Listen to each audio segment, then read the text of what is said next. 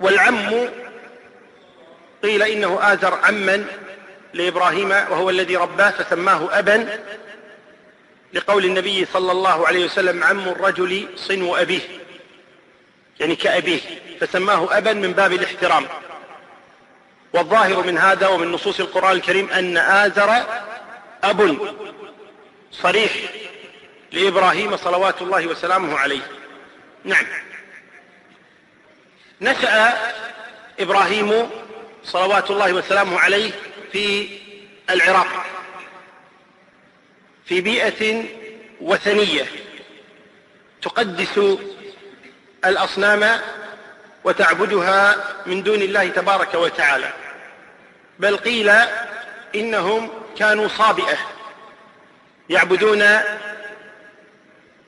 الشمس والقمر والكواكب. وأيا كان فعبادتهم للأصنام جاء النص عليها في كتاب الله تبارك وتعالى. ذكر أن أبا إبراهيم صلوات الله وسلامه عليه كان نجارا. ذكر أن الأب كان نجارا. وكان ينجر الأصنام يصنع الأصنام.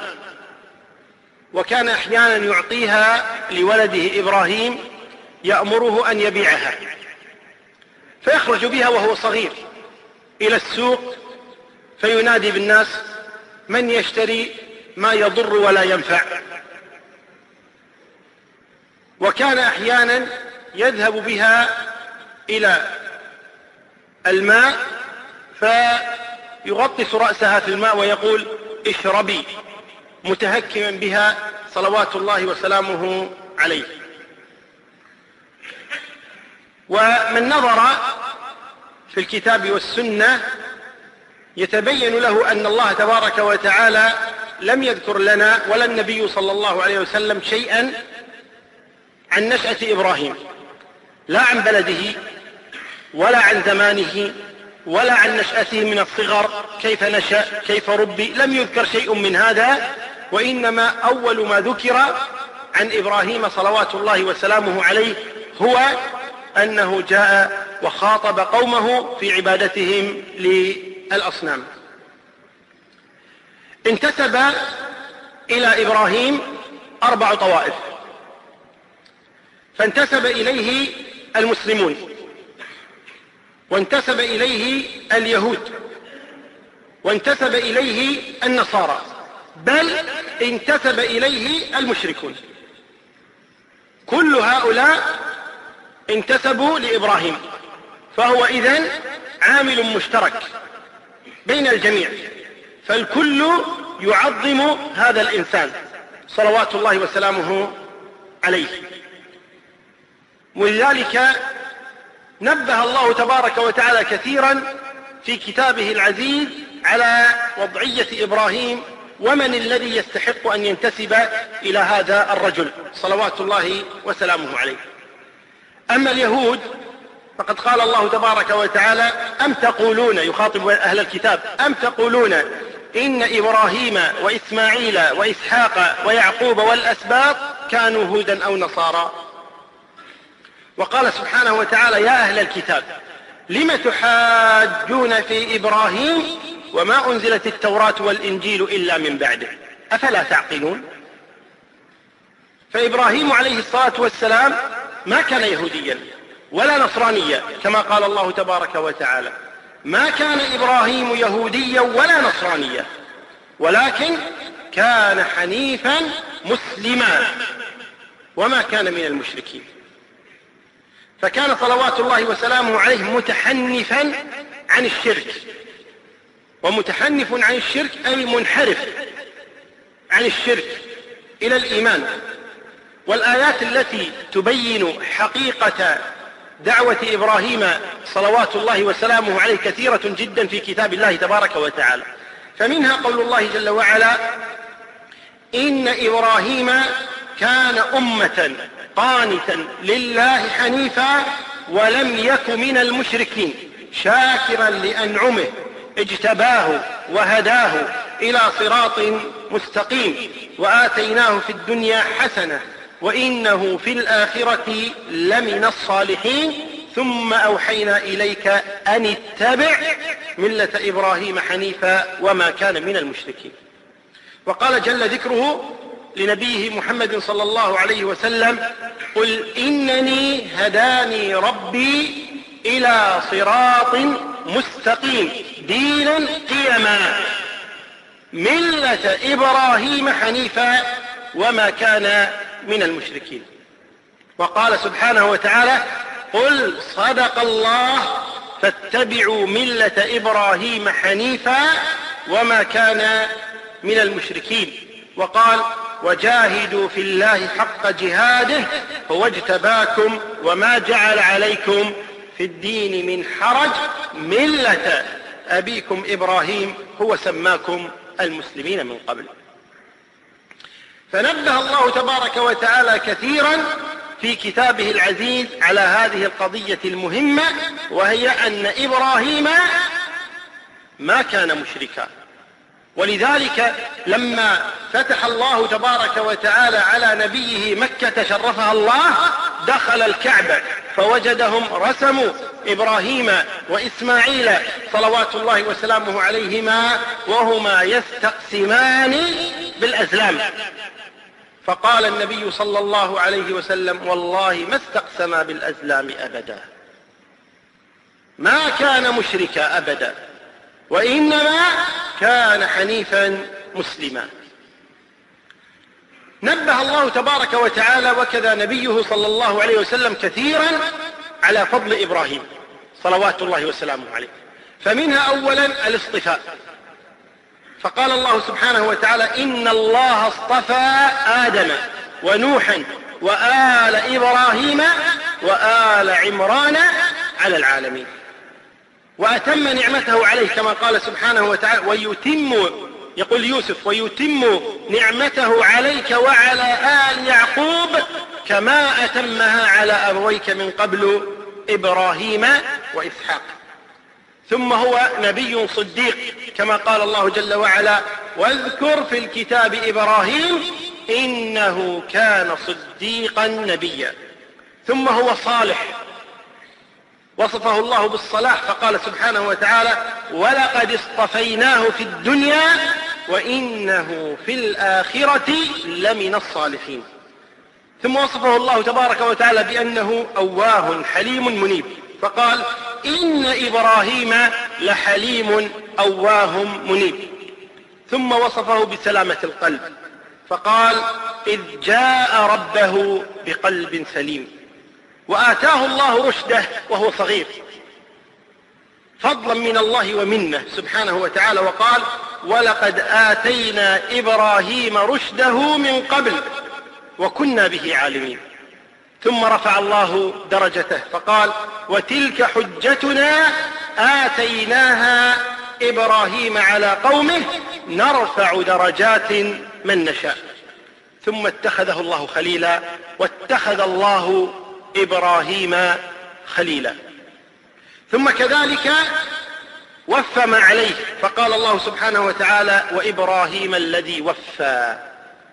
أما عن النبي صلى الله عليه وسلم فقد جاء رجل إلى النبي صلوات الله وسلامه عليه فقال له يا خير البرية. فقال له صلوات الله وسلامه عليه ذاك إبراهيم خليل الله.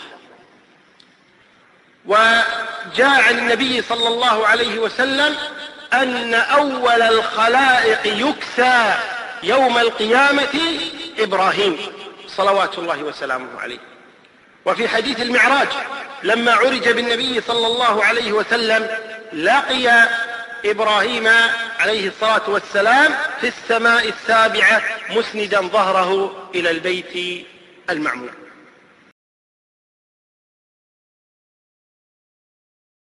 بسم الله الرحمن الرحيم.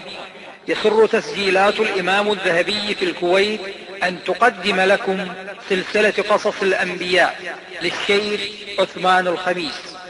الحمد لله رب العالمين. الرحمن الرحيم مالك يوم الدين خالق الخلق أجمعين. والصلاة والسلام على المبعوث رحمة للعالمين. نبينا وإمامنا وسيدنا وحبيبنا وقرة عيننا محمد بن عبد الله وعلى آله وصحابته أجمعين. أما بعد فحديثنا في هذه الليلة سيكون عن أبي الأنبياء عن الذي قال الله تبارك وتعالى عنه إنه كان أمة. سيكون حديثنا عن القانت الحنيف الأواه الحليم المنيب خليل الرحمن إبراهيم عليه أفضل الصلاة والسلام وعلى نبينا محمد صلى الله عليه وسلم. ذكر نبي الله إبراهيم في كتاب الله تبارك وتعالى تسعا وستين مرة. واختلف أهل العلم في اسم أبيه.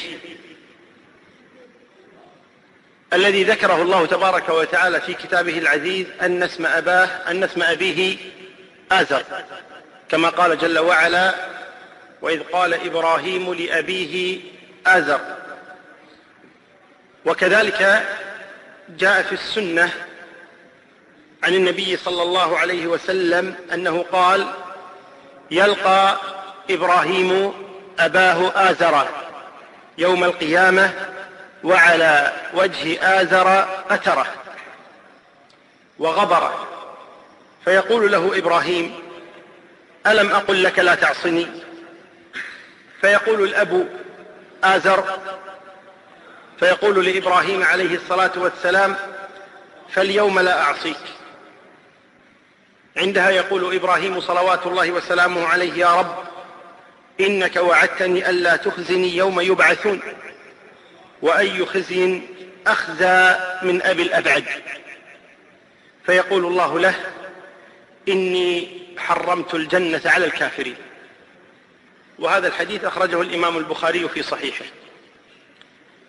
فالذي جاء في الكتاب والسنة أن اسم أبيه آزر.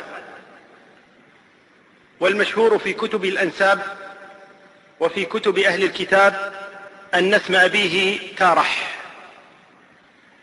فجمع بعض أهل العلم هذا بقولهم لعل أن أحد الاسمين لقبا والآخر اسم فيكون اسمه آزر ولقبه تارح أو العكس أو يكون له أكثر من اسم.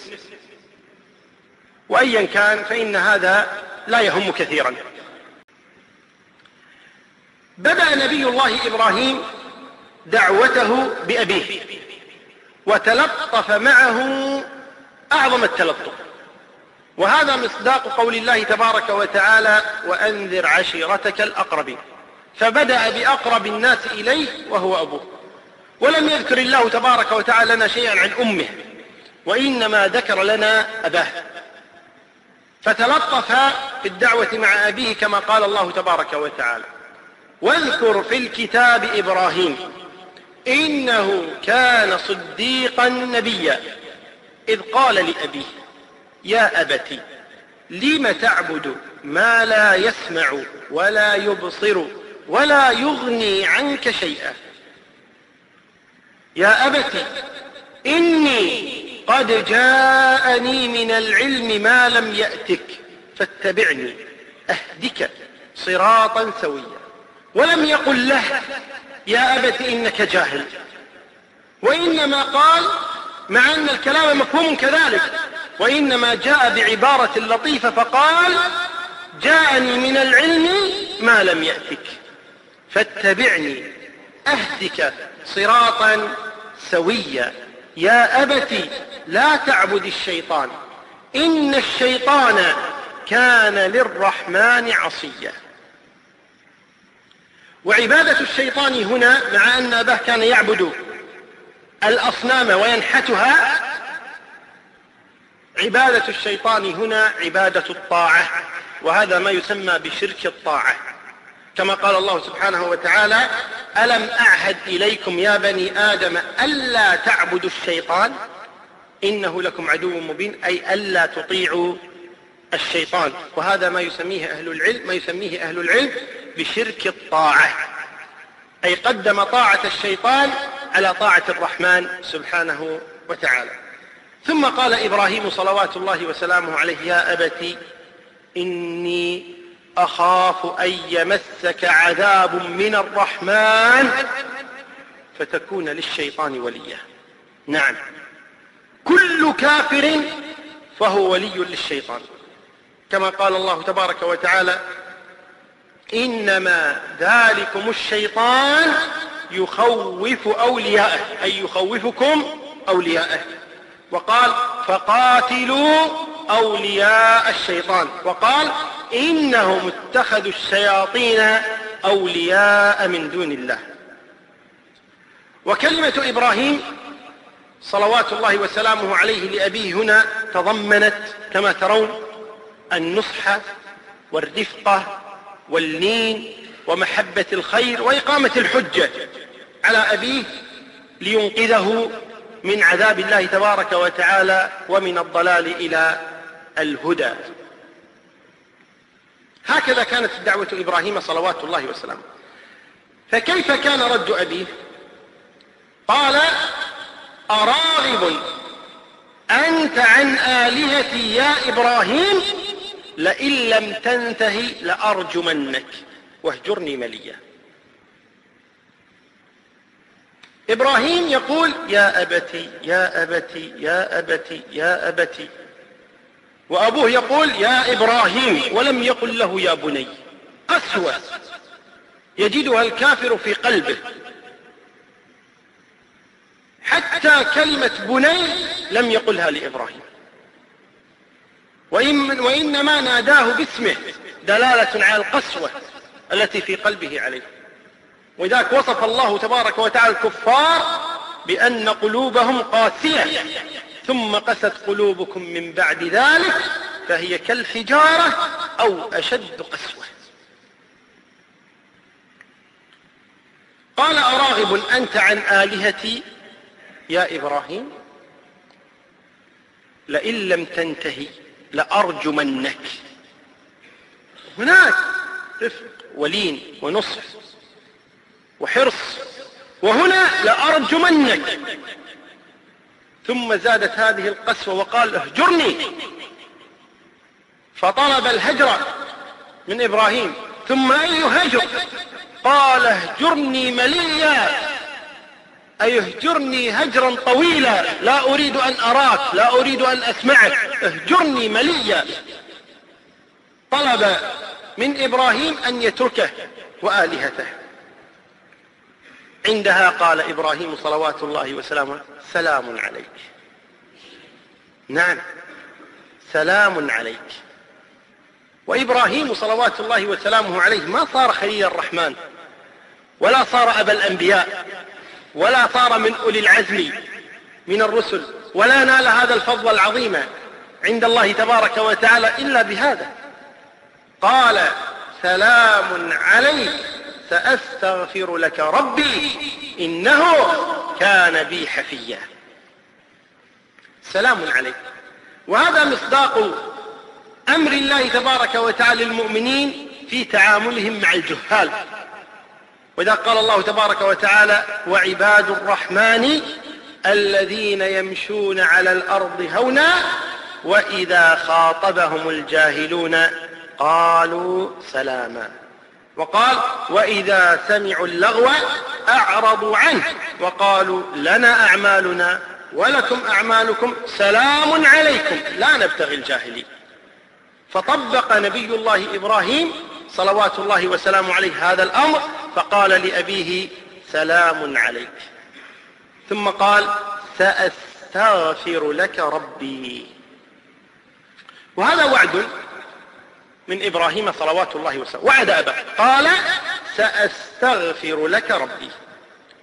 وقد وفى صلوات الله وسلامه عليه بهذا الوعد. فقال واغفر لأبي إنه كان من الضالين. فوفى إبراهيم. قال سأستغفر فاستغفر لأبيه. فقال واغفر لأبي كما في الشعراء إنه كان من الضالين. ولكن لما تبين لنبي الله إبراهيم أن أباه عدو لله تبارك وتعالى تبرأ منه. قال الله جل وعلا فلما تبين له أنه عدو لله تبرأ منه. إن إبراهيم لأواه حليم. لما استغفر إبراهيم لأبيه وهو على شركه وضلاله وكفره اقتدى المسلمون بإبراهيم. صلوات الله وسلامه عليه. فاستغفروا لموتاهم من المشركين. واستغفر النبي صلى الله عليه وسلم لعمه أبي طالب. وكان يصلي على بعض المنافقين إذا ماتوا صلوات الله وسلامه عليه. فقال الله تبارك وتعالى ما كان للنبي والذين آمنوا أن يستغفروا للمشركين ولو كانوا أولي قربى. من بعد ما تبين لهم أنهم أصحاب الجحيم. وقد أمر الله تبارك وتعالى المؤمنين بالاقتداء بإبراهيم صلوات الله وسلامه عليه. فقال قد كانت لكم أسوة حسنة في إبراهيم والذين معه. إذ قالوا لقومهم إنا براء منكم ومما تعبدون من دون الله.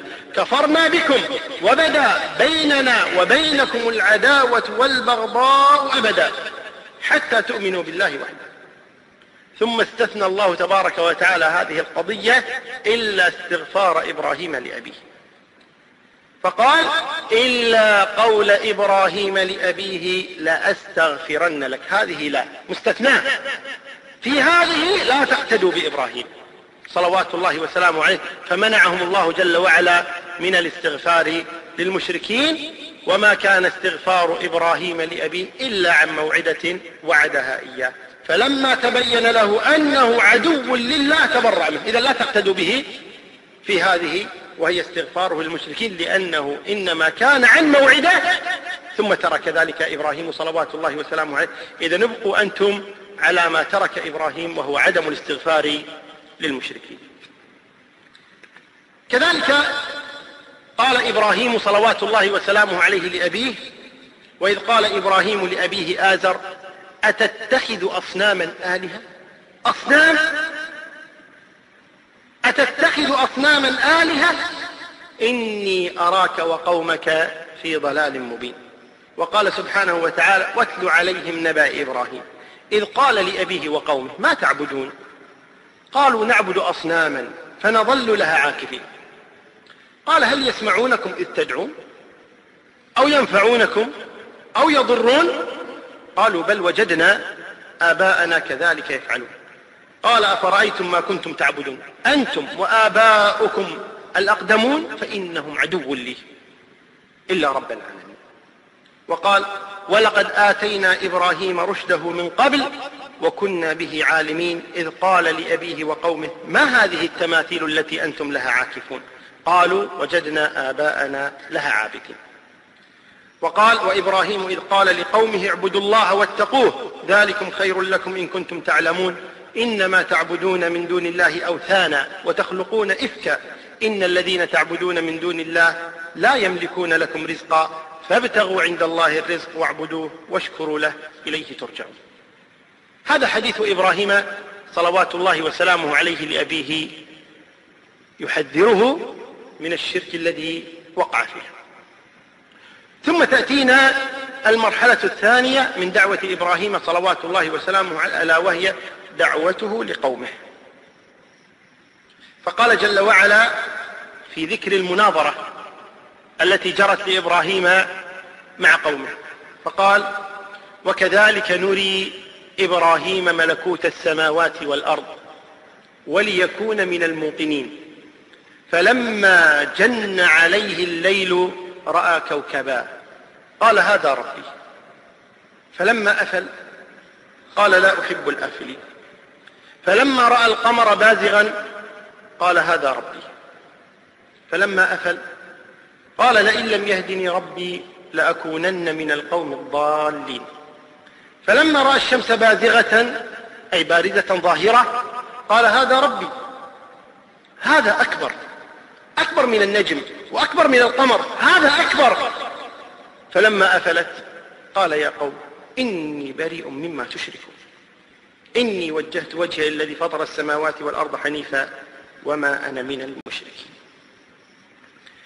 إن موقف إبراهيم صلوات الله وسلامه عليه من هذه الكواكب موقف مناظرة. لا موقف نظر. ما شك إبراهيم أبدا في الله جل وعلا ولا فكر يوما أن النجم يمكن أن يكون ربا أو أن القمر يمكن أن يكون ربا أو أن الشمس يمكن أن تكون ربا أبدا. وإنما هذا على سبيل التنزل في المناظرة مع قومه. وهذا أمر شائع في المناظرات. ولذلك قال بعدها تلك حجتنا آتيناها إبراهيم على قومه. إذا هو أراد أن يقيم عليهم الحجة وما أراد أبدا أن هذا إله من دون الله تبارك وتعالى أو رب خلق وصور وسوى. وكأن إبراهيم صلوات الله وسلامه عليه قال لقومه تعالوا فلننظر هذا النجم هل يستحق أن يكون ربا؟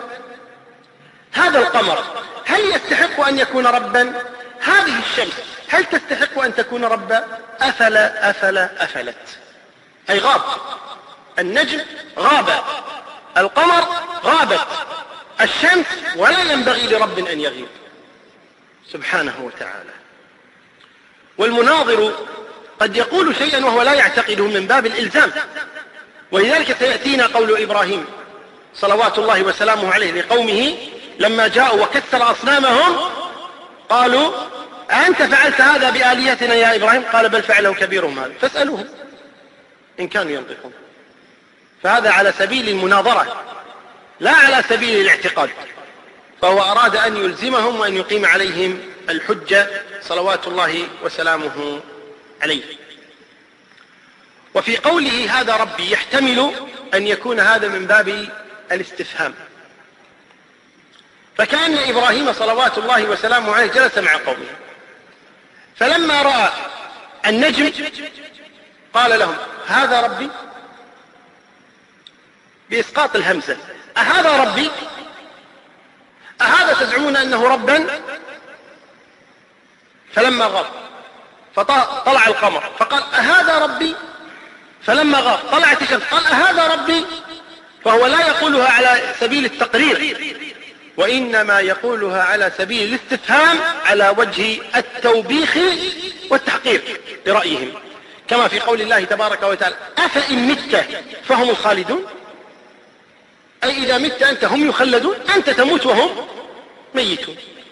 فهذا يكون على سبيل التوبيخ في الاستفهام لا على سبيل أنه يعتقد هذا الأمر.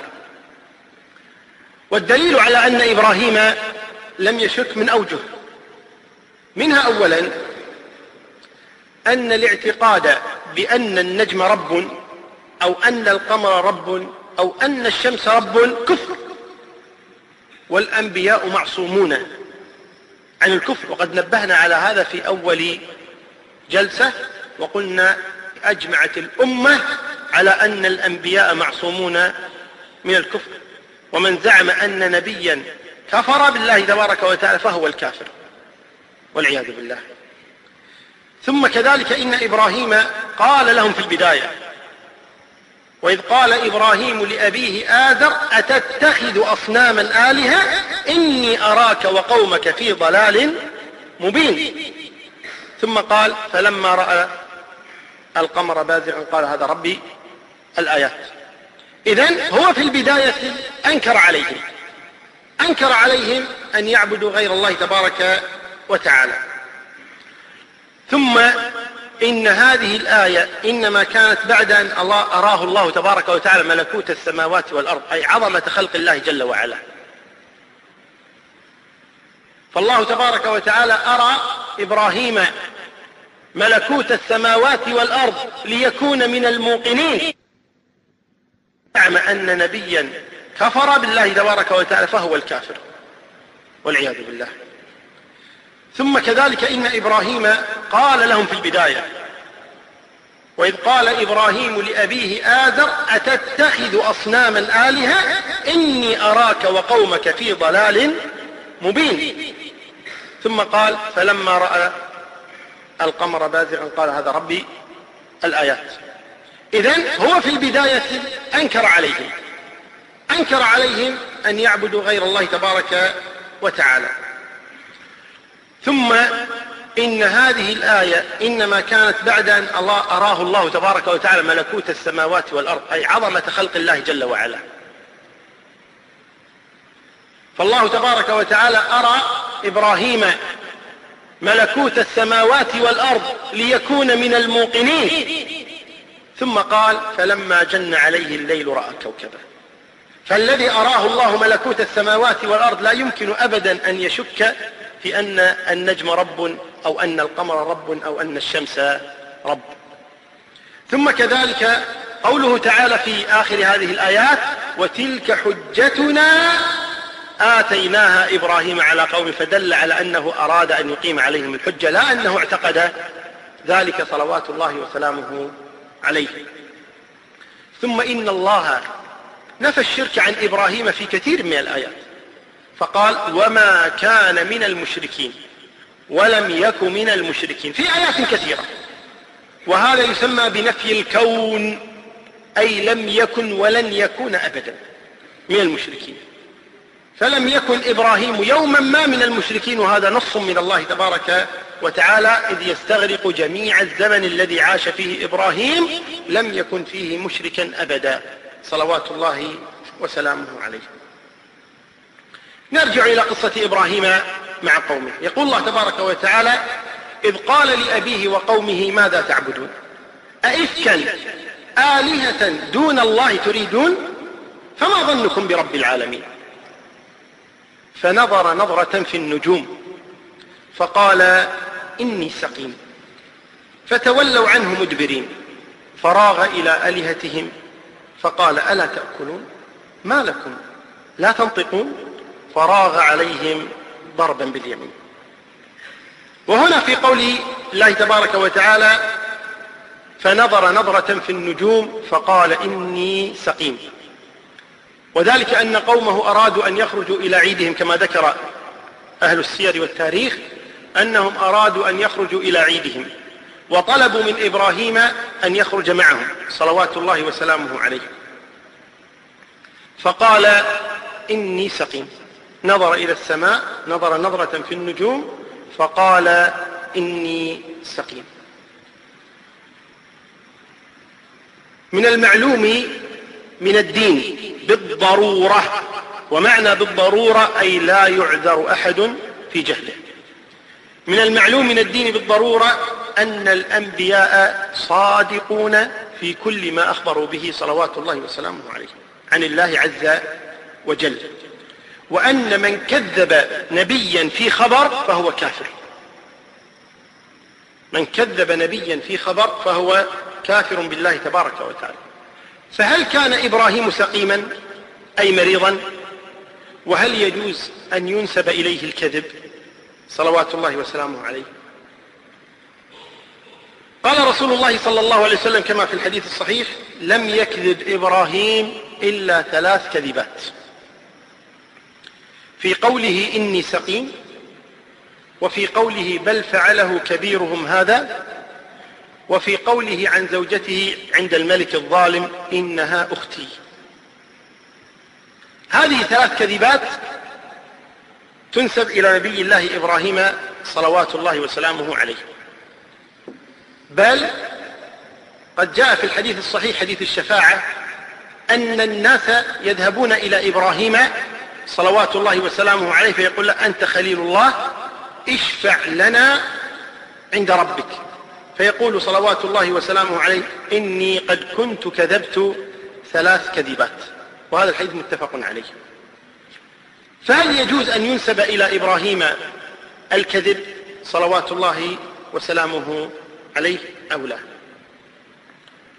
النبي الذي هو من أعظم الناس تعظيما لإبراهيم صلوات الله وسلامه حتى قال لما قال إبراهيم ربي أرني كيف تحيي الموتى؟ قال أولم تؤمن؟ قال بلى. ولكن ليطمئن قلبي قال النبي صلى الله عليه وسلم نحن أحق بالش... أولى بالشك من إبراهيم. فنزهه صلوات الله وسلامه. وكثيرا ما كان يمتدح بنسبته إلى إبراهيم بل إن الله كثيرا ما كان يقول له أن اتبع ملة إبراهيم اتبع ملة إبراهيم اتبع ملة إبراهيم. فكان يمتدح نبي الله إبراهيم صلوات الله وسلامه عليه. بل إن إبراهيم نسب هذا إلى نفسه وقال كذبت ثلاث كذبات. وجاء النبي صلى الله عليه وسلم قال كذب في ذات الله. كذب في ذات الله. فكيف يحمل هذا الكذب؟ قال أهل العلم أولا هذه الكذبات الثلاث إنما كانت قبل النبوة. كل هذه الكذبات التي نسبت إلى إبراهيم صلوات الله وسلامه عليه إنما كانت قبل النبوة. وهذا إنما كان من باب الفطرة. أي فطرة إبراهيم كانت سليمة وإياه كان لما كان يبعثه أبوه ليبيع الأصنام كان يقول من, من ذا الذي يشتري ما يضر ولا ينفع. وكان ينكر على قومه عبادة الأصنام وذلك قبل النبوة. ولذا يأتينا عندما يكسر إبراهيم الأصنام ماذا يقول قومه عندما يجدونها مكسرة؟ يقول سمعنا فتى. فتى يذكرها. يقال له إبراهيم. إذا هو غير معروف. هو فتى أي صغير. ثم هو غير معروف. يقال له إبراهيم. ولو كان قد بعث إليهم ما كانوا يقولون. فتى يقال له إبراهيم. فهذا أولا. وكذا أمر بالنسبة لقوله بل فعله كبيرهم لأنها في قصة واحدة. وكذا في ذهابه إلى ذلك الملك قالوا كذلك يكون قبل بعثته صلوات الله وسلامه عليه. والجواب الثاني أنهم قالوا إنما قال هذا من باب التورية خاصة عندما قال إني سقيم. لا, إذ لا يلزم أن يكون يريد المرض الذي هو علة في الجسد. وإنما هو سقيم كما قال النبي صلى الله عليه وسلم إن الميت لا يعذب ببكاء أهله أي العذاب النفسي يتعذب لأجلهم لأجل ما يرى ما هم عليه من الضلال. قالوا إن الميت ليعذب ببكاء أهله عليه. وكذلك يكون إني سقيم مما أراه منكم من ضلال. سقيم مما أراه منكم من باطل ومن كفر بالله وعبادة للأصنام التي لا تضر ولا تنفع بل تضر ولا تنفع.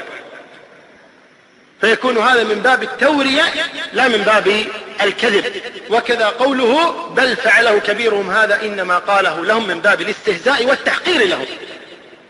وإذا قال بعدها فاسألوهم إن كانوا ينطقون. اسألوهم هذه كسرت من, من كسرها؟ اسألوا هذا الكبير هل هو الذي كسر أو لا؟ وأما قوله لزوجته إن إنها أخته إنها أخته فإن هذا على سبيل دفع أعظم المفسدتين. وذلك أنهم ذكروا أن ذلك الملك إذا عرف أن امرأة أعجبته إذا عرف أن لها زوجا قتله وأخذها لنفسه. فلذلك دفع إبراهيم أعظم المفسدتين بأخفهما. فكذب وقال هي أختي لينجو من القتل وتنجو هي من الاغتصاب. وهذا عين العقل بل هذا هو الواجب. في الشرع أن الإنسان إذا اعترضته مفسدتان ولا بد من الوقوع في إحداهما فإنه يقدم أخف المفسدتين. ولذلك لو دخل بيتك رجل مظلوم وخلفه من يريد أن يقتله أو يؤذيه ثم جاء واختبأ عندك وجاء ذاك وسأل قال أين فلان؟ قلت له والله لولا أن الكذب حرام لقلت إنه غير موجود هو في الداخل. أنت آثم ومجرم بفعلك هذا لأنك عرضته للقتل بجهلك إنه لا يجوز الكذب بل إن الكذب هنا واجب لتدفع القتل عن أخيك. فالقصد أن إبراهيم صلوات الله وسلامه عليه إنما قال هذا من باب دفع أعظم المفسدتين. ولذلك لما دعا إبراهيم قومه إلى عبادة الله تبارك وتعالى لم يقل له قومه إنك تكذب. وما اتهموه بالكذب لأنهم ما فهموا أبدا أن في قوله إني سقيم وأن في قوله بل فعله كبيره ماذا؟ أنه كذاب. بل فهموا أنه أراد إلزامهم بالحجة صلوات الله وسلامه عليه. ثم كذلك ليس فيه أنه خاطبهم بهذا فقال لهم إني سقيم. بل قالها في نفسه. إني سقيم. أي مما أراه من ضلال قومه. خرج قومه إلى عيدهم وإبراهيم فيه حرقة على ما يفعله قومه. قال الله تبارك وتعالى فراغ إلى آلهتهم أي مسرعا متخفيا. فدخل على الآلهة. فوجدها في بهو عظيم أي مكان متسع وضع لهذه الآلهة. وقد وضع لها الطعام. فراغ إلى آلهته. فدخل عليها. وجد هذا الطعام وهذا المكان. والطعام كما هو ما تغير. فقال لهم ألا تأكلون؟ وهذا يفعله بعض الجهال الآن. يذهبون إلى المقابر ويصبون الحليب ويضعون البسكويت والطعام عند قبر الميت. يشاركهم في الطعام. هؤلاء يقال لهم كما قال إبراهيم لهذه الأصنام. ألا تأكلون؟ فجاء إلى هذه الأصنام. فقال ألا تأكلون؟ كلوا. وضع الطعام لأجلكم فكلوا. ألا تأكلون؟ ما لكم لا تنطقون. قولوا لا نريد قولوا لا نأكل قولوا لا نجوع قولوا نحن آلهة. ما لكم لا تنطقون. عبروا عن رأيكم. ما لكم لا تنطقون. فراغ عليهم ضربا باليمين. أي كسرها صلوات الله وسلامه عليه. فأقبلوا إليه يزفون. فواجههم وقال أتعبدون ما تنحتون؟ والله خلقكم وما تعملون؟ قالوا ابنوا له بنيانا. فألقوه في الجحيم. يقول الله تبارك وتعالى فأرادوا به كيدا فجعلناهم الأسفلين. ويقول سبحانه وتعالى واتل عليهم نبأ إبراهيم إذ قال لأبيه وقومه ما تعبدون؟ قالوا نعبد أصناما فنظل لها عاكفين.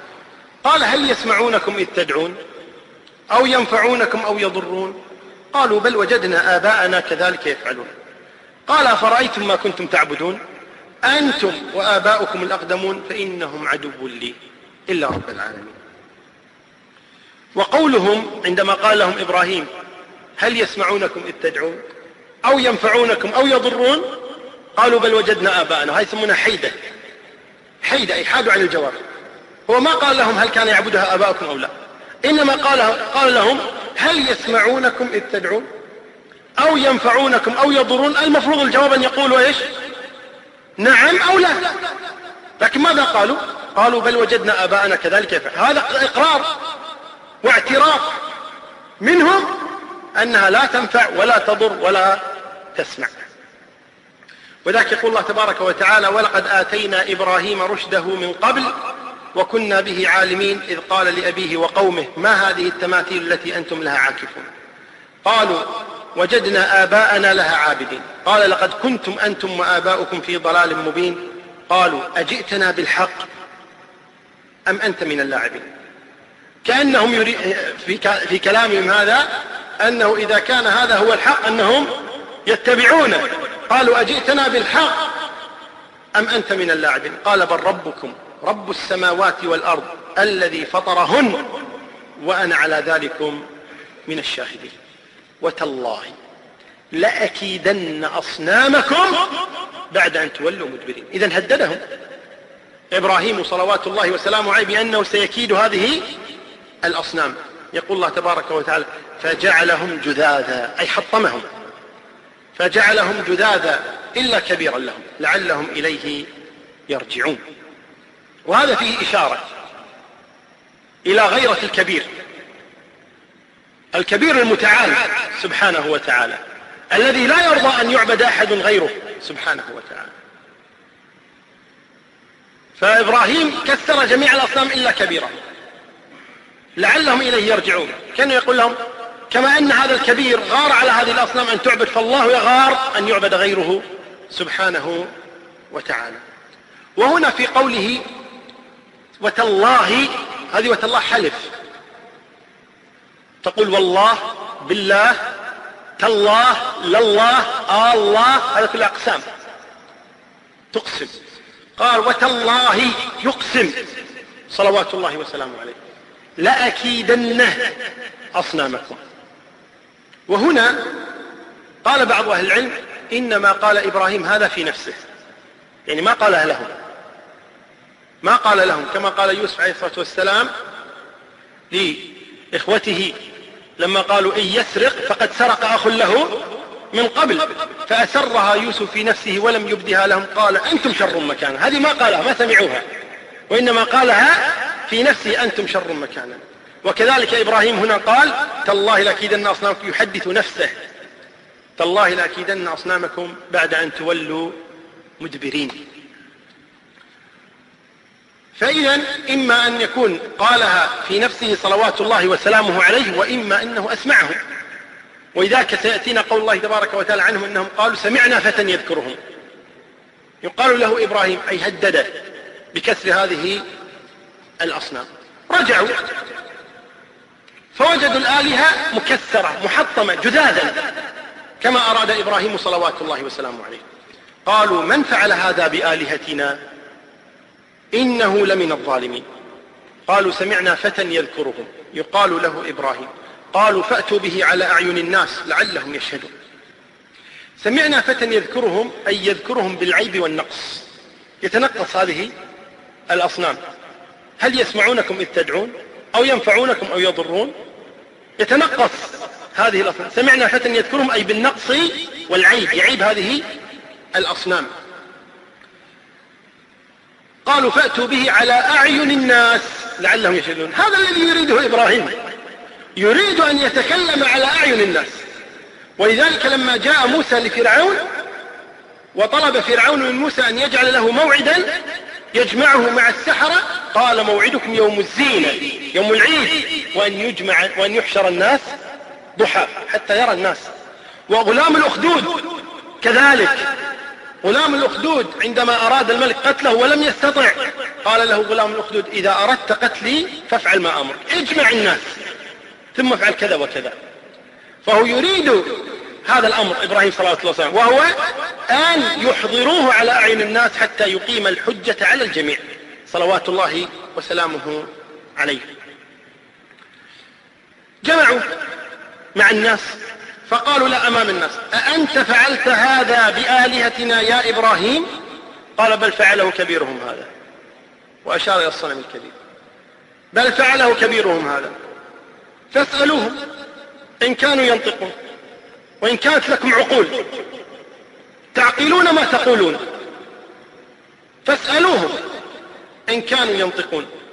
يقول الله تبارك وتعالى فرجعوا إلى أنفسهم. فقالوا إنكم أنتم الظالمون. كلامه صحيح. كلامه صحيح. أنتم, أنتم الظالمون. لماذا تركتم الآلهة بدون حراسة؟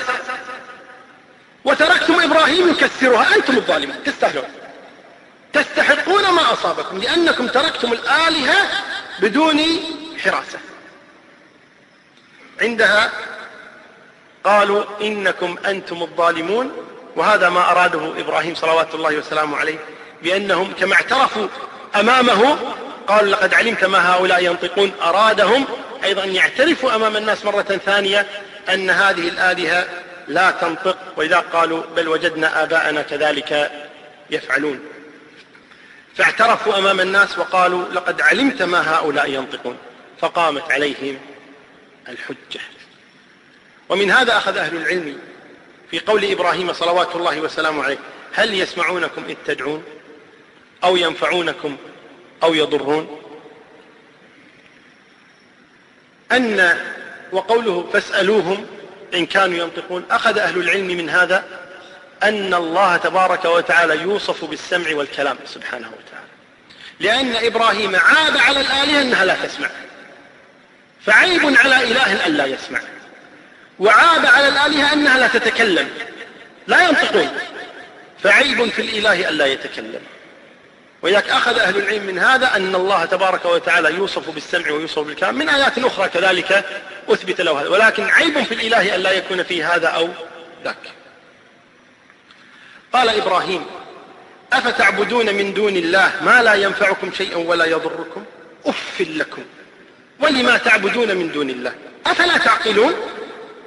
قالوا حرقوه وانصروا آلهتكم آلهة هي التي تصنع. آلهة يقدم لها الطعام. آلهة تحرس آلهة تنصر. ما فائدة هذه الآلهة؟ ما فائدة هذه الآلهة؟ هي تنصر هي تحرس هي تطعم هي تبنى هي تصنع. ما فائدة هذه الآلهة؟ ولكن الإنسان مفطور على أن يعبد. إن لم يعبد الله عبد غيره رغما عنه ولو كان إلها يصنعه هو ولو كان إلها يطعمه هو ولو كان إلها يحرسه هو وإن كان إلها ينصره هو. لكن يريد أن يعبد. لا يستطيع أن لا يعبد. وأنتم تعلمون الآن أن هناك من يعبد الفأر وهناك من يعبد النملة وهناك من يعبد الحجر والشجرة والشمس والقمر. والسعيد من وفق إلى عبادة من يستحق أن يعبد. وهو الله سبحانه وتعالى. انصروا آلهتكم. ولذلك ذكر عن بعضهم أنه من كفار قريش أنه رأى إلهه من بعيد وإذا عنده ثعلب يبول عليه يبول على الصنم.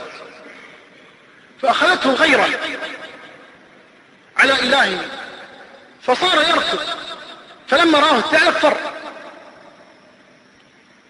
فوصل إلى الإله وإذا البول فوق رأس إلهه صنم فنظر إليه ثم فكر قيما وقال أرب يبول الثعلبان برأسه؟ إيش هذا الرب؟ رب يبول عليه ثعلب والثعلب من أحقر الحيوانات عند العرب. قال أرب يبول الثعلبان برأسه؟ فقبح من رب. إيش هذا الرب. قبح من رب. ثم نظر إلى نفسه وقال وقبح عابده. إيش هذا الرب. رب ينصر رب يحمى. إيش هذا الرب. ما فائدة هذا الرب؟ حينما هزموا وأقروا بهذه الهزيمة وأقام إبراهيم صلوات الله وسلامه عليهم الحجة لجأوا إلى القوة. وذلك أن نبي الله إبراهيم ألزمهم أحد أمرين. لما قال لهم بل فعله كبيرهم هذا فاسألوهم إن كانوا ينطقون. واحد من أمرين. إما أن يقولوا صدقت يا إبراهيم هم لا ينطقون ولا يسمعون ولا يدافعون عن أنفسهم. وإما أن يقولوا صدقت يا إبراهيم فعله كبيرهم هذا. وفي كلا الحالتين يخرج منها إبراهيم صلوات الله وسلامه عليه. وهم ألزموا واعترفوا بالأولى فقالوا لقد علمت ما هؤلاء ينطقون ولكنهم لما أعيتهم الحجة استخدموا القوة والبطش قالوا حرقوه وانصروا آلهتكم إن كنتم فاعلين. وهذه ما تسمى بشريعة الغاب شريعة الظفر والناب. بالقوة. ما في حجة ما في عقل ما في منطق ما في إقناع. حرقوه. لئن اتخذت إلها غيري لتكونن من المسجونين. ما في خلاص. انتهى. الإقناع يناقشون في البداية. فإذا ألزموا الحجة لجوا إلى القوة. يا أبتي يا أبتي يا أبتي يا أبتي أراغب أنت عن آلهتي يا إبراهيم لئن لم تنتهي لأرجمنك قوة. خلاص اللجوء إلى القوة بعد أن تعييهم الحجة. أشعلوا نارا عظيمة. أرادوا أن يحرقوا إبراهيم صلوات الله وسلامه عليه فيها. وقد ذكروا أن المرأة كانت إذا مرضت تنذر. إن شفيت لأجمعن حطبا لحرق إبراهيم. فجمعوا حطبا عظيما لحرق إبراهيم حتى قالوا إنهم أشعلوا نارا عظيمة بحيث إنهم لم يستطيعوا أن يلقوا إبراهيم فيها فوضعوه على آلة المنجنيق ورموه رميا لأنهم لا يستطيعوا أن يقتربوا من هذه النار. ومكروا مكرهم. وعند الله مكرهم. ومكروا مكرا ومكرنا مكرا. ويمكرون.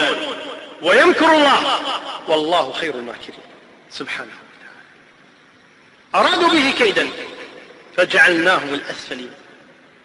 فجاء الكفار وألقوا إبراهيم عليه الصلاة والسلام في النار فقال حسبي الله ونعم الوكيل. الله أكبر. مؤمن الصادق التقي النقي المخلص الذي امتلأ قلبه يقينا وإيمانا بالله تبارك وتعالى يقول هذه الكلمة في هذا الوقت الحرج. حسبي الله ونعم يرى الموت بعينيه سيلقى في هذه النار العظيمة. حسبي الله. ونعم الوكيل.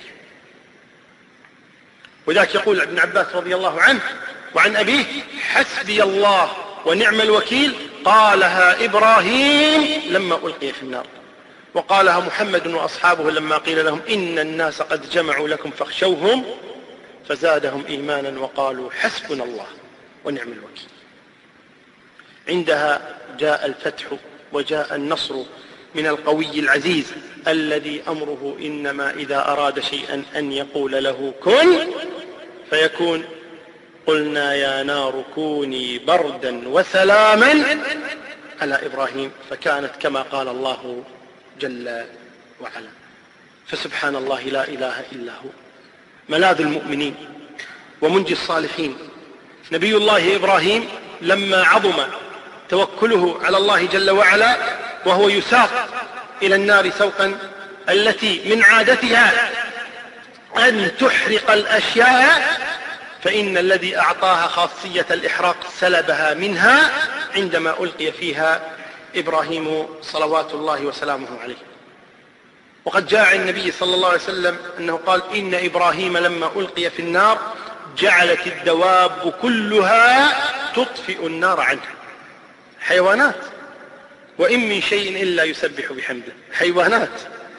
تطفئ النار عن إبراهيم. يقول النبي صلى الله عليه وسلم إلا الوزغ. فإنه جعل ينفخها عليه. وهذا أخرجه أحمد. وقال صلوات الله وسلامه اقتلوا الوزغ فإنه كان ينفخ النار على إبراهيم. حيوان الأصل فيه الإفساد وهو الوزغ وهو ما نسميه نحن برعصي. هذا كان ينفخ النار على إبراهيم. وإذاك أمر الناس بقتله الناس إذا رأوا هذا البريعس أو الوزغ أمر الناس أن يقتلوه لأنه كان ينفخ النار على إبراهيم. هذا طبعه الفساد. كما قال يعني بعض الشعراء ثلاثة من طبعها الفساد الفأرة والبربر والجراد. يعني في أشياء هي من طبعها أن تفسد. فأفسد هذا الوزغ بأنه جعل ينفخ النار على إبراهيم صلوات الله وسلامه عليه وهنا اشتهر عند الناس أنه لما رمي إبراهيم في النار وهو في الهواء جاءه جبريل وقال هل من حاجة؟ ألا تدعو الله تبارك وتعالى؟ فقال إبراهيم علمه بحالي يغني عن سؤالي. وهذا كما قال شيخ الإسلام تيمية كذب موضوع لم يثبت هذا الأمر بل إنه لجأ إلى الله وقال حسبي الله ونعم الوكيل. والله أعلى وأعلم. وصلى الله وسلم وبارك عليه يثبت هذا الأمر بل إنه لجأ إلى الله وقال حسبي الله ونعم الوكيل. والله أعلى وأعلم. وصلى الله وسلم وبارك عليه